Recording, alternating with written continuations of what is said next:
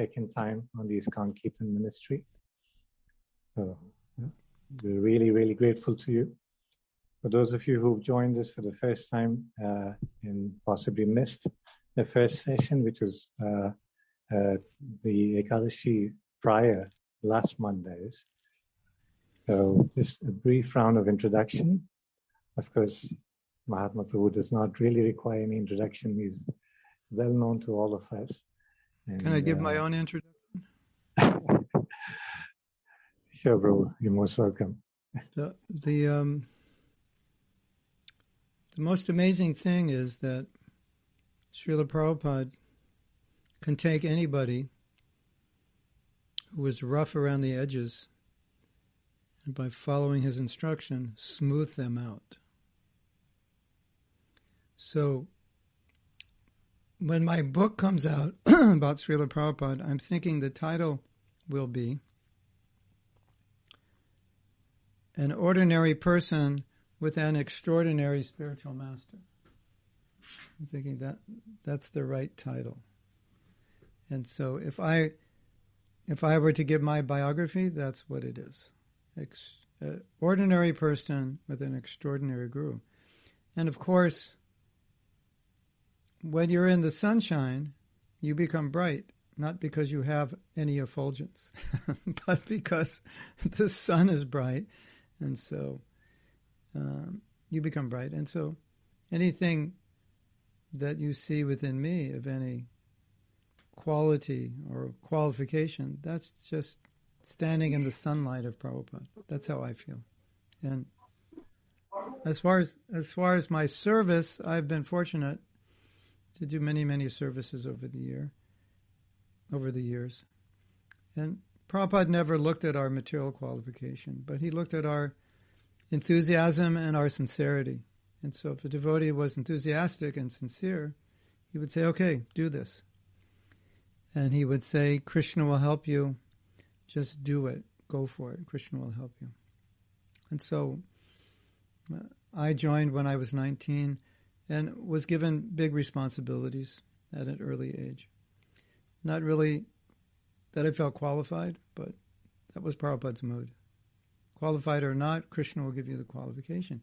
Young, old, man, woman, American, Indian, African, didn't matter. So I I live daily with that realization that whatever I can do is the mercy of Srila Prabhupada, and whatever good qualities I have, or whatever purification I've been able to manifest, it's all it's all due to him. Whatever realizations I have are gifts from him. And but I honestly feel without trying to trying to um, appear falsely humble. I, I just honestly feel that way that I don't feel qualified. But I recognize that Prabhupada has enabled me to do service. And sometimes the service is successful, sometimes it's not, sometimes it's way beyond the success I would have imagined, sometimes it's it fails in ways I wouldn't have imagined, but I understand whatever I've been able to do well, that's come from Srila Prabhupada, from a willingness to try. And so my biography is that I've done many, many services, willing to try. If that's what Prabhupada wants, then I will do it. And my main service now is teaching, especially in the form of extended teaching, like workshops and retreats and seminars, where we can go more deeply into a topic. So, that's my biography for today.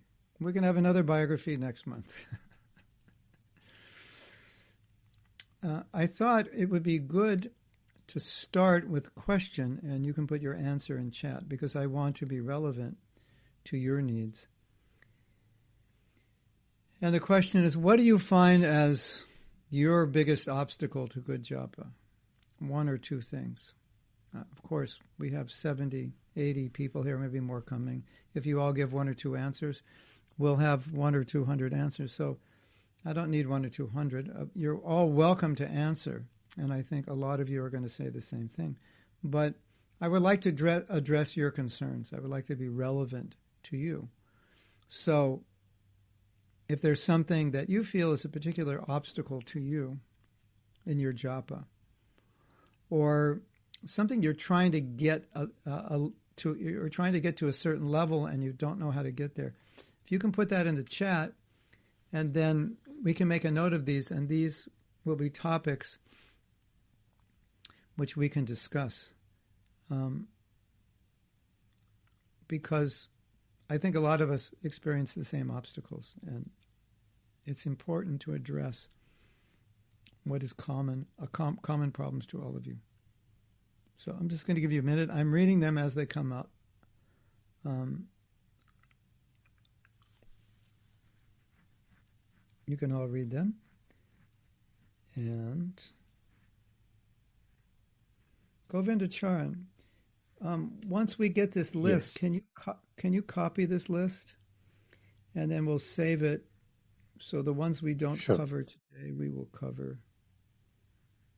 Sure, We'll do that. We'll cover in the future. This this is um this is going to be very important for all of us because japa is extremely, extremely important, and we shouldn't. And it's unfortunate if we allow any of these obstacles to um, become impediments because if our if we're chanting and we're making offenses or we're distracted then um, it's like we're taking a medicine but we're not taking it according to prescription and it's not working as it's intended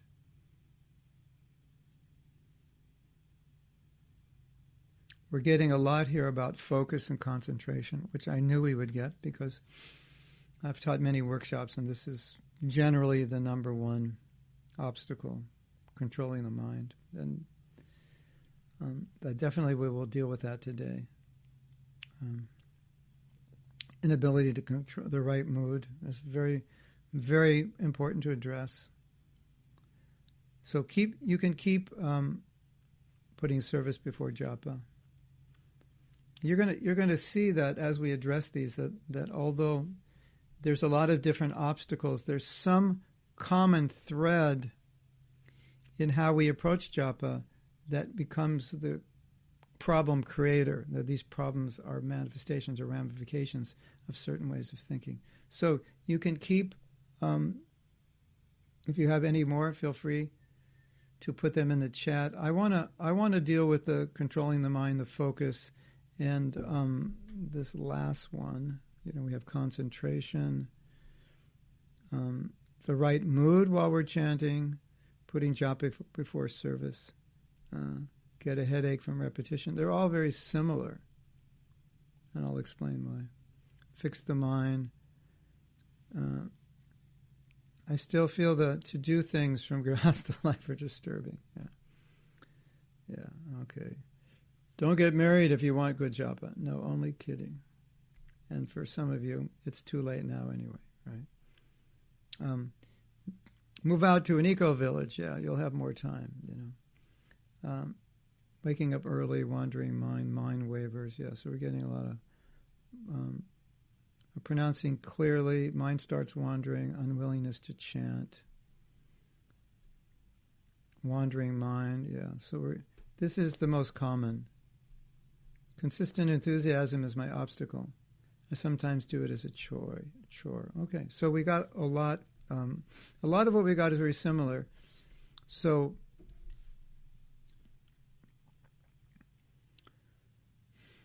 I, will explain my own personal realizations, which gained from chanting, but also uh, realizations which I've gained from studying what Srila Prabhupada said about chanting, what our acharyas have said, especially Bhaktivinoda Thakur, Srila Bhaktisiddhanta, and also many of the God brothers who have who are teaching about japa, who've written books about japa, how they have processed it in their realization. When when we do something, the mood in which we are in affects what we're doing. Those of you who are teachers know that sometimes you're very excited to teach a topic. And sometimes you're so excited, you you just have this sense that it's going to be a good class. Even if you're not like so well prepared, you have this sense it's going to be a good class. I'm just very, I'm very enthusiastic. I feel very inspired right now, and so I just can feel that this is going to be, this is really going to be a good class. Any of your teachers, you ever have that experience? Or or maybe it's even cooking you know you're just like you're in the mood and you feel you know whatever it is or singing or you're going to perform a dance and you're not in the mood and you're tired and like, this is not going to be good or you're in the mood and you feel this is going to be a great performance so the mood we're in has, has a dramatic effect on our performance doesn't it i'm trying my screen is only half size. Anyway, that's okay. My chat is up. Anyway, okay. So, um, I I make videos, daily videos, but I don't do one a day. Sometimes I'll do three or four in a day. Sometimes I've done like I remember one day I think I did fifteen, and then I don't do any for fifteen days. And some days like I, I'm not in the mood to do videos. If I do them, they won't be good. I'm, I'm, my mind is somewhere else. I'm doing, I'm doing something which is, is not putting me in the mood to speak. Maybe it's, it's I'm studying or I'm writing or I'm dealing with some managerial issue, and then to just jump into speaking, especially speaking to a camera. You know, it's a certain mood to speak to a camera. It definitely is because you don't see people. So you have to have an idea what you want to say, be very inspired by it, and very much in the mood of communicating. And then when I do that, I can I can do videos just one after another after another, and they're all very succinct and very articulate. It's very very clear. And other days, I turn on the camera and stare at it, or speak something that would would on another day be exciting to speak about, but on this day probably it would come out kind of boring. So I think we all understand mood, how mood works. You know, you have to be in the mood, and sometimes someone says to you, "Would you like to do this?" and you say, "Not today. I'm not in the mood." Have you ever said that? I'm not in the mood. Prabhu, would you like to do this? You know, I need help with this service. I'm not really in the mood. You know, today I plan to read more, today I plan to go out and Sankirtan. I'm not, you know, I'm just in the mood to go out and meet people. You know, I've been sitting in my room for you know three months, locked down. So mood is important. So now, what is the mood in which we enter japa? I don't know if we talked about this last time, but any of us who do deity worship, when we do deity worship, there's a mood, and the mood starts when you get ready, right? Bathing, tilak, clean clothes. You go to the temple. Then you go into the deity room. There's a as soon as you just get into the deity back, whatever you call it, you know, deity kitchen backup area. There's a mood. You're like, okay, I'm the deity you know, you're walking to the temple. Don't touch anyone who's got dirty, who's dirty. You know, you're very, very careful. There's a mood. And then when you walk on the altar, it's like it even becomes more gambhira, right? Isn't it? Like very sober. You just walked on the altar. Because now I'm dealing with Krishna. I'm going to touch Krishna. There's a definite mood there. Everyone who's done deity worship knows there's a, there's a shift. And if you're not in that mood, you have to get in that mood because you have to be in the right mood to approach Krishna. There's no question, right? We've all, all of us who've done deity worship have experienced that. Here's the problem that even though Krishna is in his name is the deity in sound, right? He's he's Nama Rupa. It's a it's a Murti. You could call it Nama Murti, Nam Avatar, Nama Rupa, Prema Rupa the form of love in this age is Krishna's name. So it's a deity.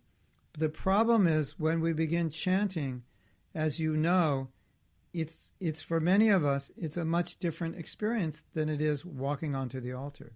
When you pick up your beads and you touch them, It should be just like you've walked through the door to go on the altar. That's how you should feel.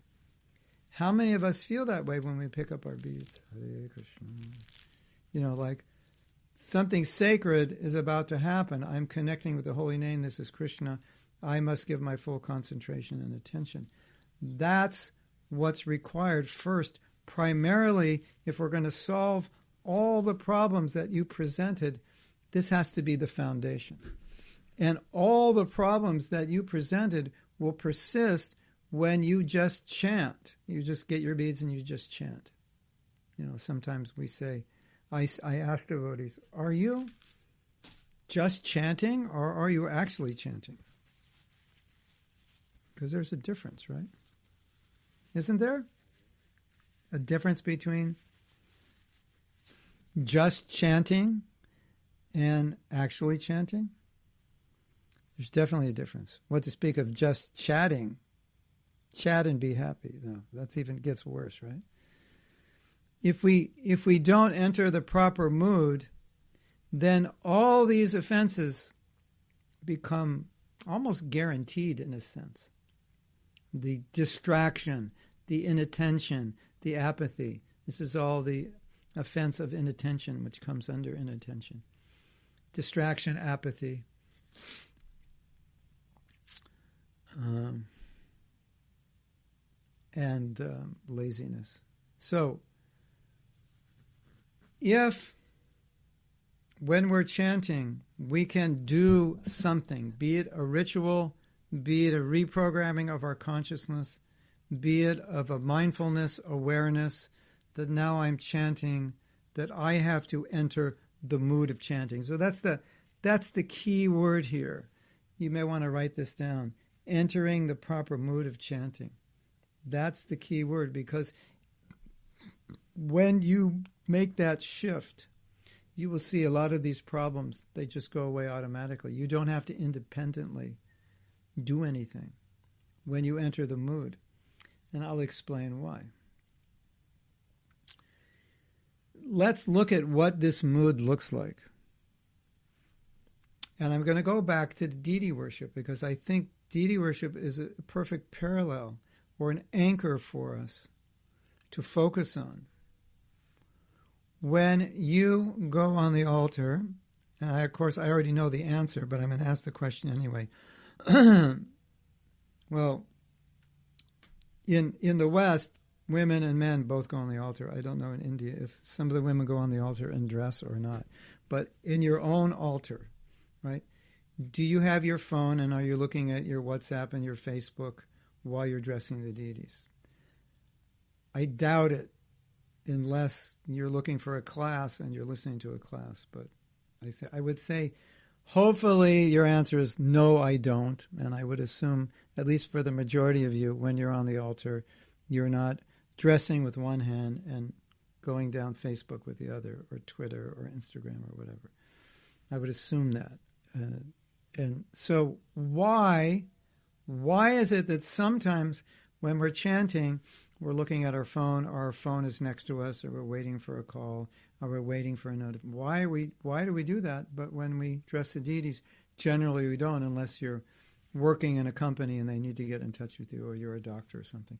But in normal in normal situations we don't do that. Why would we do that during japa and not during deity worship because we're making a distinction that Krishna is there on the altar, but he's not in the name. That it's a different mood. That chanting is a different mood than puja, and it's not. That's a fundamental problem. So, if I am going to chant properly, there has to be some awareness that kicks in before the first mantra that something has to shift now the mood, my mood, I have to adjust my mood. Just like, for example, if you are asked to give a class and you're you're giving a class and you look in the audience and you think, oh my God, there's so many senior devotees here. There's so many pundits here. And you're a little uneasy and a little nervous. And you're chanting Jai Radha Madhava. You're probably not thinking of Vrindavan. You're probably thinking, Krishna, please help me do this. Isn't it? something like that. You're probably praying more for empowerment than you know to be thinking about Radha and Krishna and the kunjas of Vrindavan. Because you're trying to enter the right mood. Say, how can I be humble? I don't want to show off for these seniors, and but I don't want to, you know, I, I feel like I'll just be embarrassed. You know, they'll think I'm a fool. And you're just, you're going around in your mind and you're trying to enter the right space. Okay. And then you think, okay, this is my service. They asked me to give the class. I do this as a duty. I do it sincerely. I try to do it my best. Whatever the result, that's up to Krishna. So you get your mind in the right frame that then you finish chanting and you're like, okay, I can give class. Doesn't matter. You know, my Guru Maharaj walks in and sits in the front row to listen to me. You know, it's like, oh my God, you know. But now you're okay because you understand this is his order. This is the desire of the Vaishnavas. I'll do my best, right?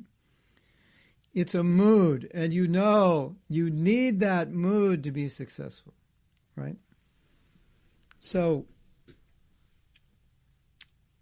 this is this is what's going on in our minds according to psychology.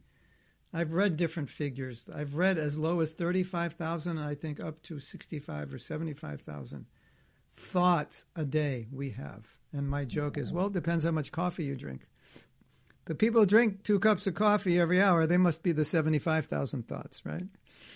Um, anyway, it's a joke. I don't know. But, but, but if you calculate that, it's somewhere between one and a half and three thoughts every second, something like that, or every, or uh, maybe one thought every three seconds, something, you know. Anyway, we know what the mind does. And, and in order to function in this world, we're not generally in a very meditative state. We're more in a passionate state. How are we going to get this done? Because we all have things to do, right? I'm sure, well, for you it's night, but for me it's day. So as soon as I finish this talk, I have a whole day's worth of things to do to try to get them done, right? And then I've got to go out and do things, and I've come back at 3 o'clock. I have another class on a difficult topic a controversial topic. So, you know, think, okay, what am I going to talk about, right? Um, how am I going to get everything done today? How long is it going to take? Will I have time for this or that? And this topic, I'm thinking, this is because if I say the wrong thing, I could offend somebody. This is normal, right? How our minds are functioning in the mode of getting things done, right? That's just how life is. How many things do you have to do in a day? Do you wish you had more than 24 hours? How about how about, let's say, 36? 36 would be better, right? Of course, as my daughter says, well, if I had 36, I'd just be just as busy. I just would do more stuff. Yeah, that's that's another issue. 36 isn't going to make it easier. You'll just fill the time up with more things.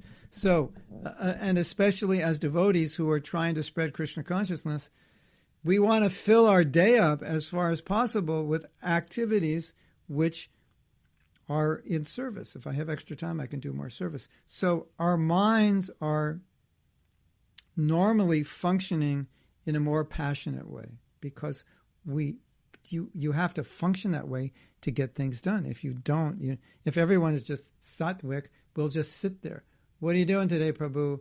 Uh, puja, a little shravanam, and japa. Uh, anything else? Uh, maybe I'll eat later, and that's it. You know, satya yuga, right? nothing gets done. If there's no rajas, nothing gets done. It's, sat, it's pure sattva, right? All the farmers decided to meditate. Who's growing the food? Well, in Sat Yuga, it probably grows itself. But now, you know, who's going to grow the food, right? Who's going to, you know, heal people when they're sick? Oh, doctor, doctor, I'm dying. Oh, sorry, I'm meditating. No, it doesn't work that way, you know. It's passion that gets things done. So it's natural, right? So the mind is active. It's very active. So what's the problem? The problem is that doesn't work for japa because unless you're in a sattvic state, you can't chant properly. Have you ever chanted a round and realized you were thinking of something the whole round and it took you the whole round to realize that I wasn't listening at all? I was like, I got to do this and how am I going to do it? And you figured it out by the end of the round and you're like, and then you think, I didn't hear one mantra. Did, was I even chanting? I don't even know. I couldn't testify in court that I was even chanting. I was not aware of it. Isn't it? Something like that. That's the normal state. So the problem is that the normal state of consciousness doesn't work for us when we're chanting because it's a different mood, right? Let me give you another example. I don't know if men you know this, but this is a good lesson just as in marriage, or even women if you're working. When you come home from work, you have to be in a different mood than you were at the office because if you're in the office mode when you come home, it doesn't work because nobody cares that much about what went on in the office. You know, if they they just want to interact with you as father and husband and talk about whatever they want to talk about. So when you come home from work, if you're in like business mode, you know, ah, this happened and that happened, and yeah, we're going to do this, and we're going to take over this company, and I'm going to stay up late and work on this, this. You know, your wife eventually will say, "Could you just leave that at the door, so when you come in, you could just be my husband and not the big corporate executive, and you can be the father to the children." That's what the wife wants. So every man who's been married long enough, or who's maybe not married long enough, but who's smart or sensitive, realizes that when he comes home, he has to be in the role of father and husband, not in the role of executive or programmer or accountant or doctor or whatever it is. So it's exactly the same with japa. We have all these roles and identities, but then when we chant, we have to drop those. Because if we don't, this problem with I can't control my mind, why is that a problem? Because you're allowing your mind to stay in the same mode that it uses to conquer the world. So now you're in conquer the world mode and you're chanting japa. What's your mind going to do? It's going to continue to conquer the world. You know, conquer the world in a broad perspective. Even going shopping is part of what you do in your conquering the world. It's just anything you do to maintain your life, expand your service, expand your career. I'll call that conquering mode. That's the mode the mind is normally in, right?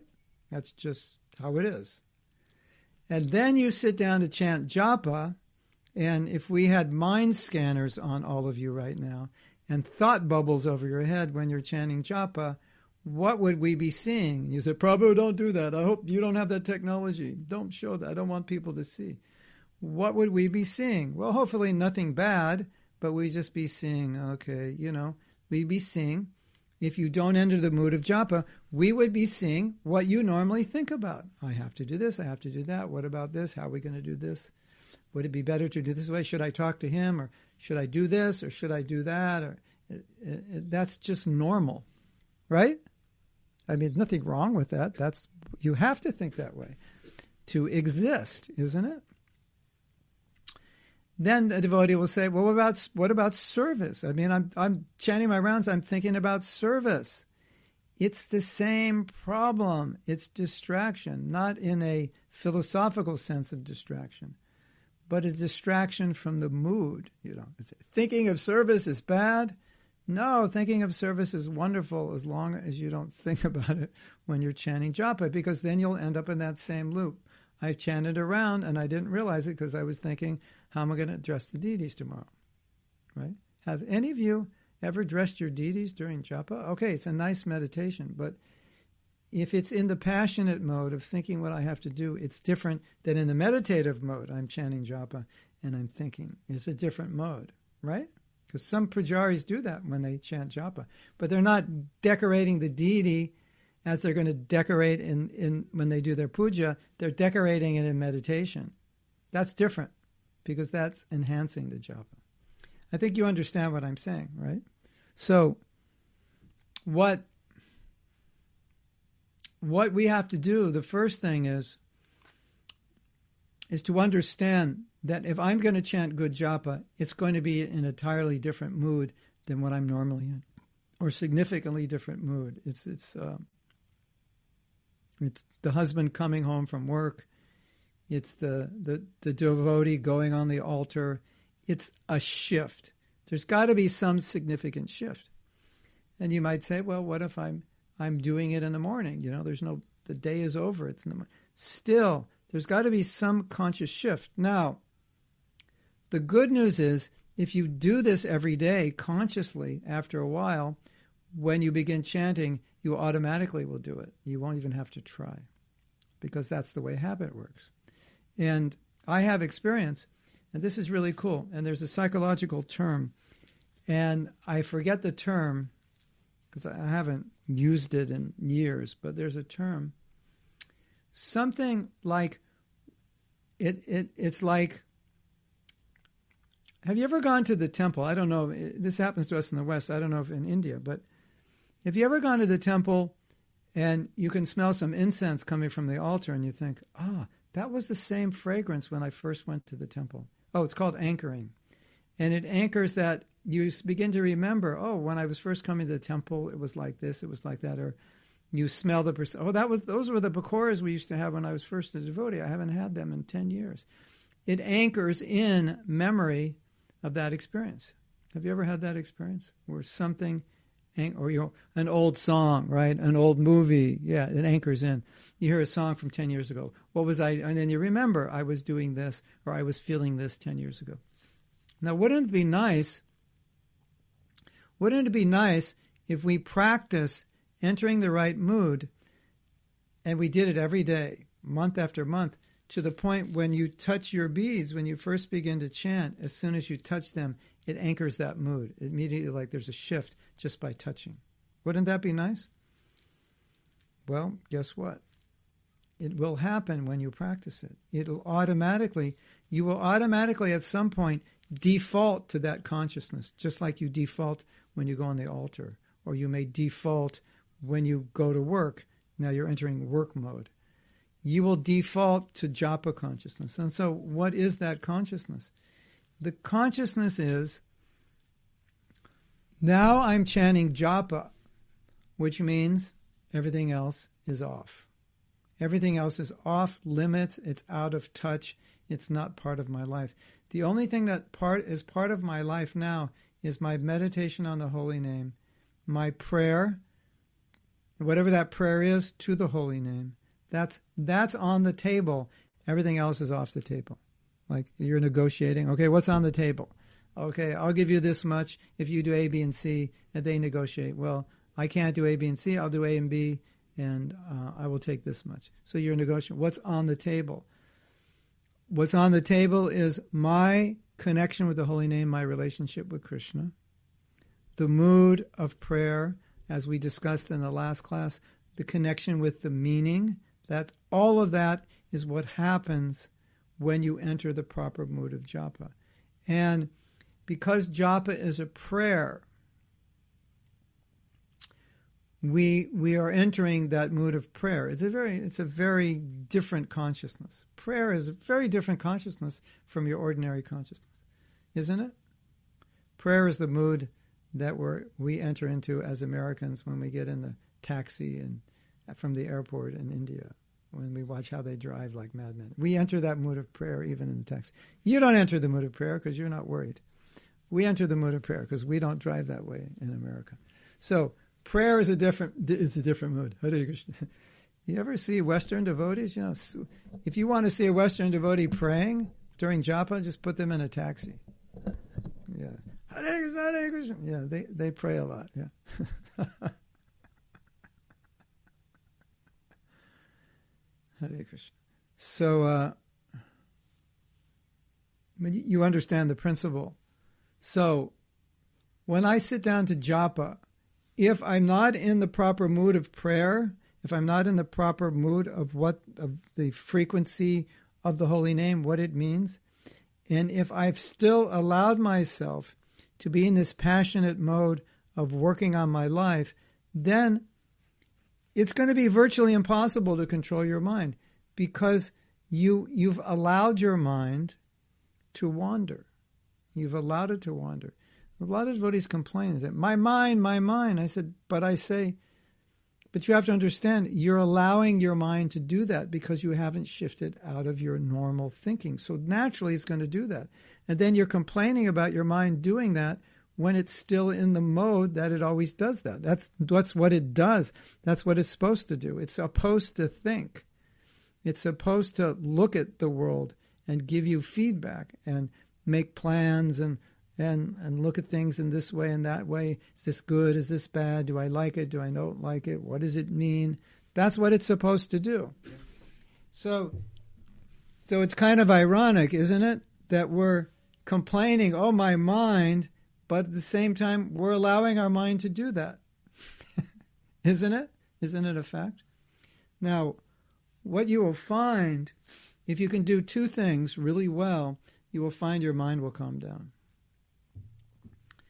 If you can isolate somehow or other internally, isolate your japa, kind of like like you've walked into a bhajan kutir.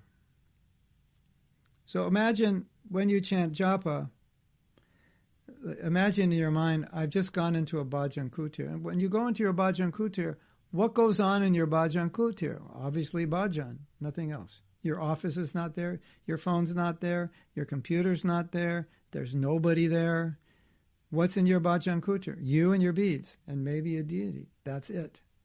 So when we chant japa, if you can remember this word, bhajan kutir, I'm going into my japa bhajan kutir, that kind of isolates you from the world and your life.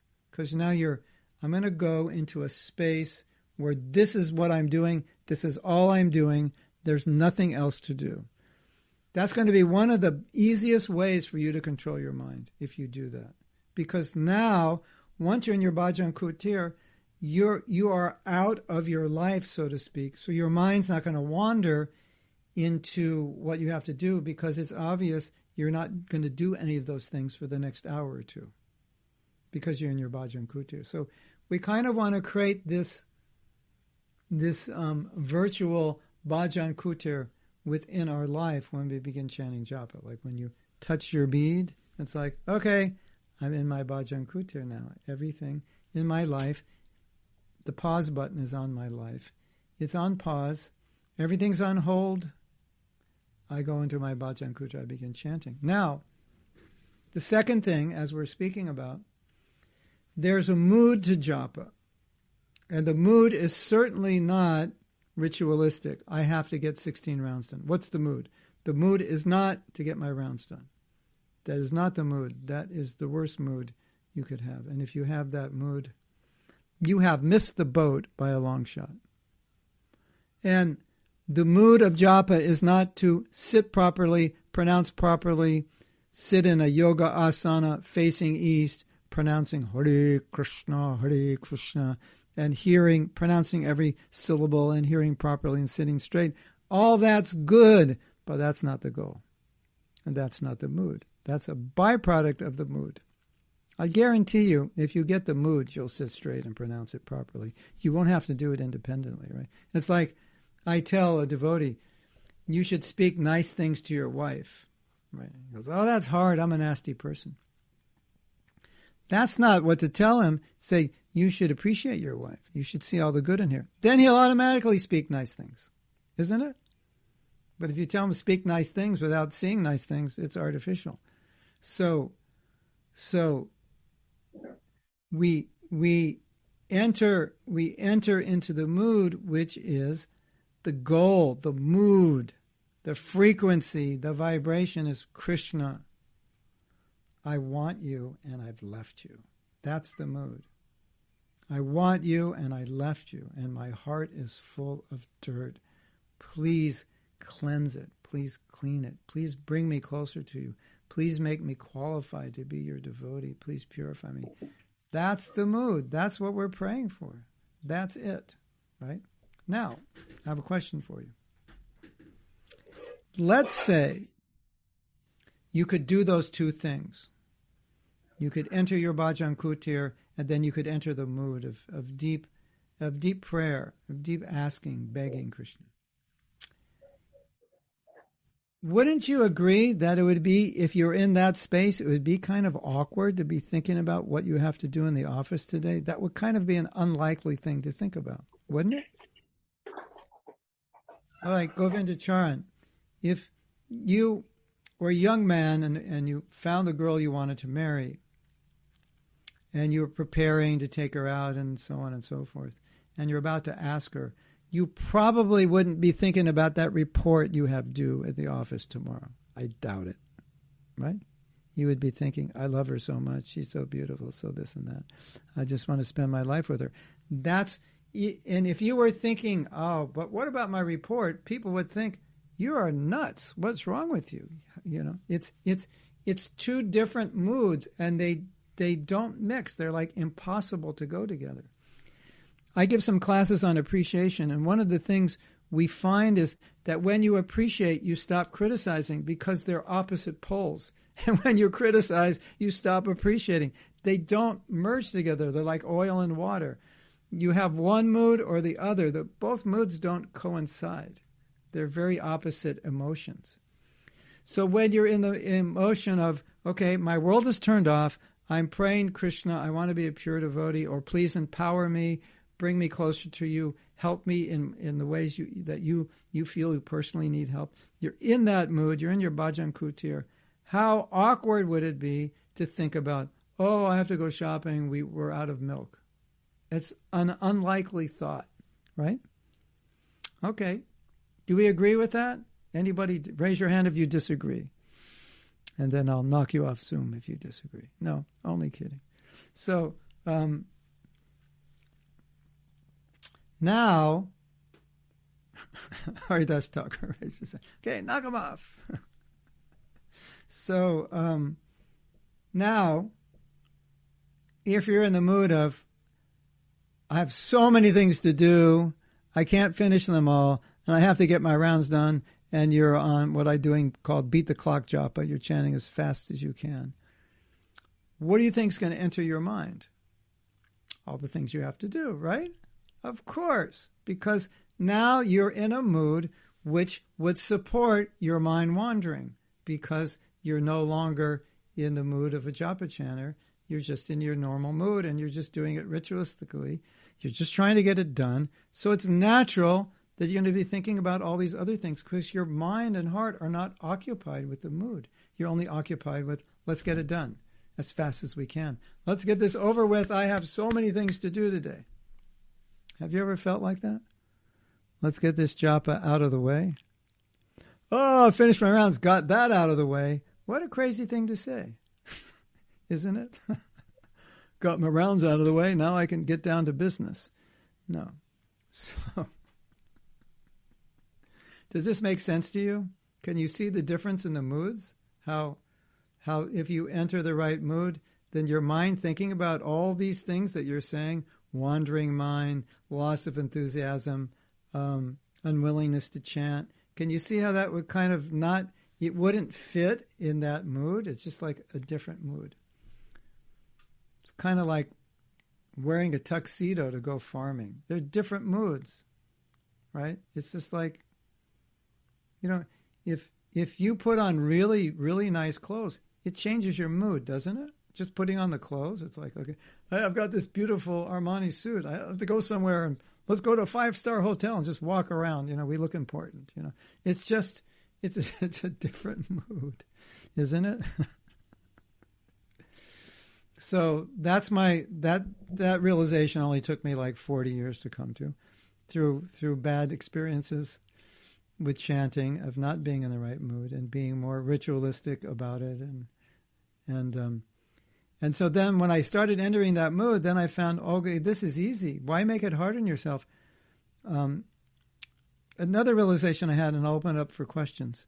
We don't have that much time. But when I started doing this, I had another realization that you could desperately try to control your mind, and it's not that we shouldn't try to control our mind, but sometimes you could spend all the energy on your japa trying to control your mind. Have you ever done that before? And by the time you finish 16 rounds, you have to go to sleep, you know, call in sick. I can't go to work. I'm exhausted. That was so hard. Or have you ever been like you don't have so much energy and you're chanting? I was like, I don't have the energy to control my mind, you know. And so I thought that doesn't seem like a good use of energy to put all our energy into controlling our mind when we could put all our energy into praying for pure devotional service, and automatically our mind would just be controlled because of that world. That energy is a different world, and in that world, the mind doesn't wander around the universe.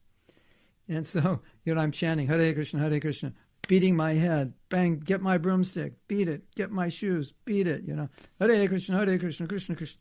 And I thought, why would I want to spend all that energy beating my mind when I could just massage my heart into the proper mood?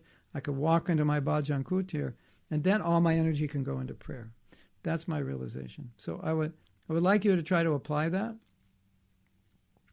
And um, if this is being recorded, then you can you can review it a little bit. Try that. Uh, put that into practice. See what happens. And if it works for you, do it every day because after a while it's going to going to become your habit, and that's just the way you're going to chant. The last thing I want to say is notice devotees who are very absorbed in japa, and you can understand that they've mastered this. It's just this is the way they do it, and they do it every day, and that's just how they chant because they've connected with that mood. So now we have, I think, seven minutes. Is that correct, Govinda Govindacharya? Seven minutes. So if you would like to ask some any questions, you want some clarification on this, please feel free to ask. Or you have some question: Is this really? Does this really work? Or Prabhupada said this. And, you know, the standard question is, but Prabhupada said just hear. And that sounds, you know, it sounds like I'm, I'm saying something different. You know what Prabhupada said? He said, think of Krishna's pastimes when you chant, and if you can't, then just listen. That was like, that, that you know, just hear was like degraded to point two, not point one. Point one is absorption, more absorption of the mind and heart. If you can't do that, go to the mechanical hear, and then it'll bring you there. But I think um, we can bypass a bit of the mechanical if we go more to the heart, and we'll get a quicker result and a deeper result. Okay. Thank you, Hare Krishna. So, if you have a question, um, you can put it in the chat or you can raise your hand. There are a couple of questions coming up. Uh, okay. So one of them is uh, if there's bodily pain. Um, yes. How do we chant during that time? How do we, we concentrate? Uh, if there's bodily pain when you chant, um, it's difficult to concentrate.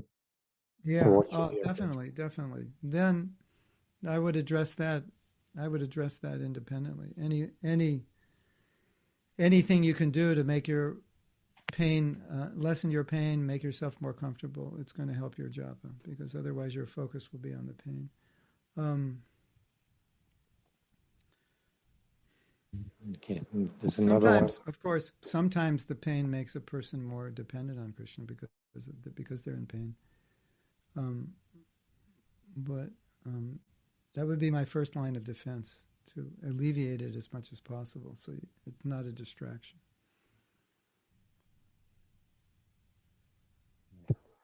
There's another one. Uh, is it okay to chant and watch Mangalarti?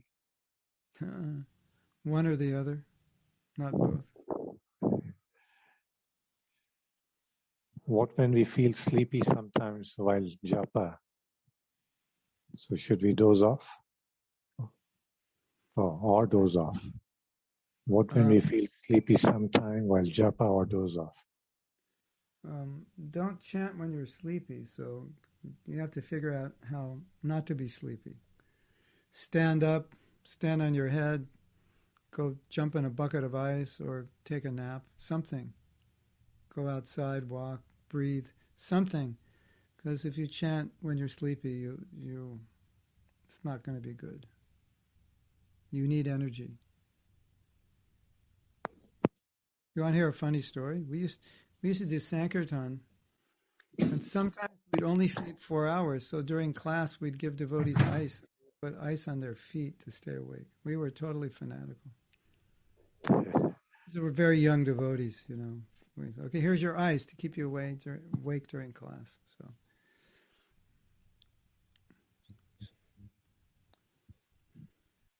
Uh, I could give you hundreds of fanatical 1970 stories if you want.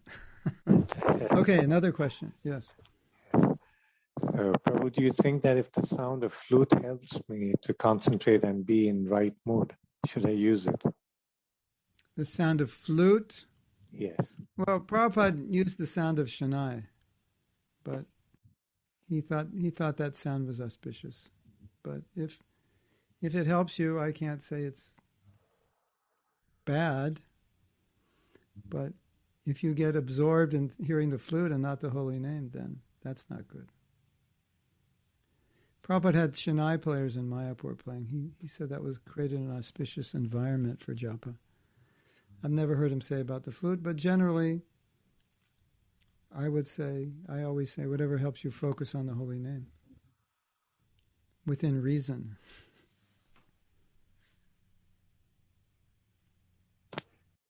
Yes. Then uh, we have, can you please give me some list of prayers we can do while chanting? Um, huh. Yeah, I could. Why don't you, uh, let me see. Um, hold on. Here, I'm going to put some meditations right here. Just a few to start with. I'll put them in the chat. These are meanings of the holy name you can meditate on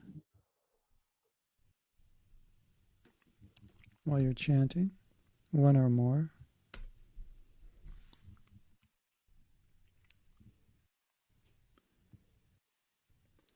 These are given by different acharyas. We did some of these last time when we chanted.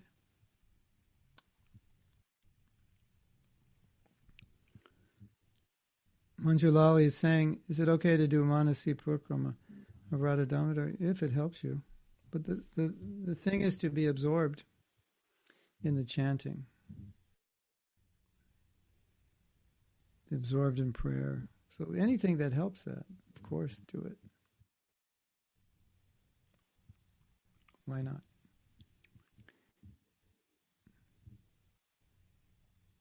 But just like I said, we have to be careful. Um, we could be thinking about service, and then we lose connection with the holy name. So as long as it helps you become more connected, it's good. If it helps you lose that connection, then it's a problem. Okay, after initial good rounds, the focus somehow gets diluted. Should we continue with not so good rounds or take a break? Either or, depends on you.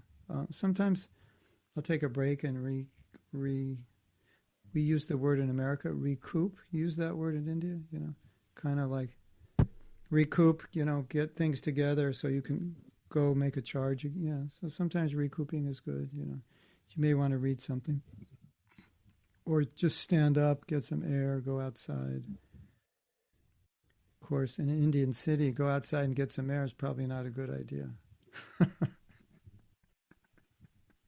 I live in the country, you know, the air is clean out here, so.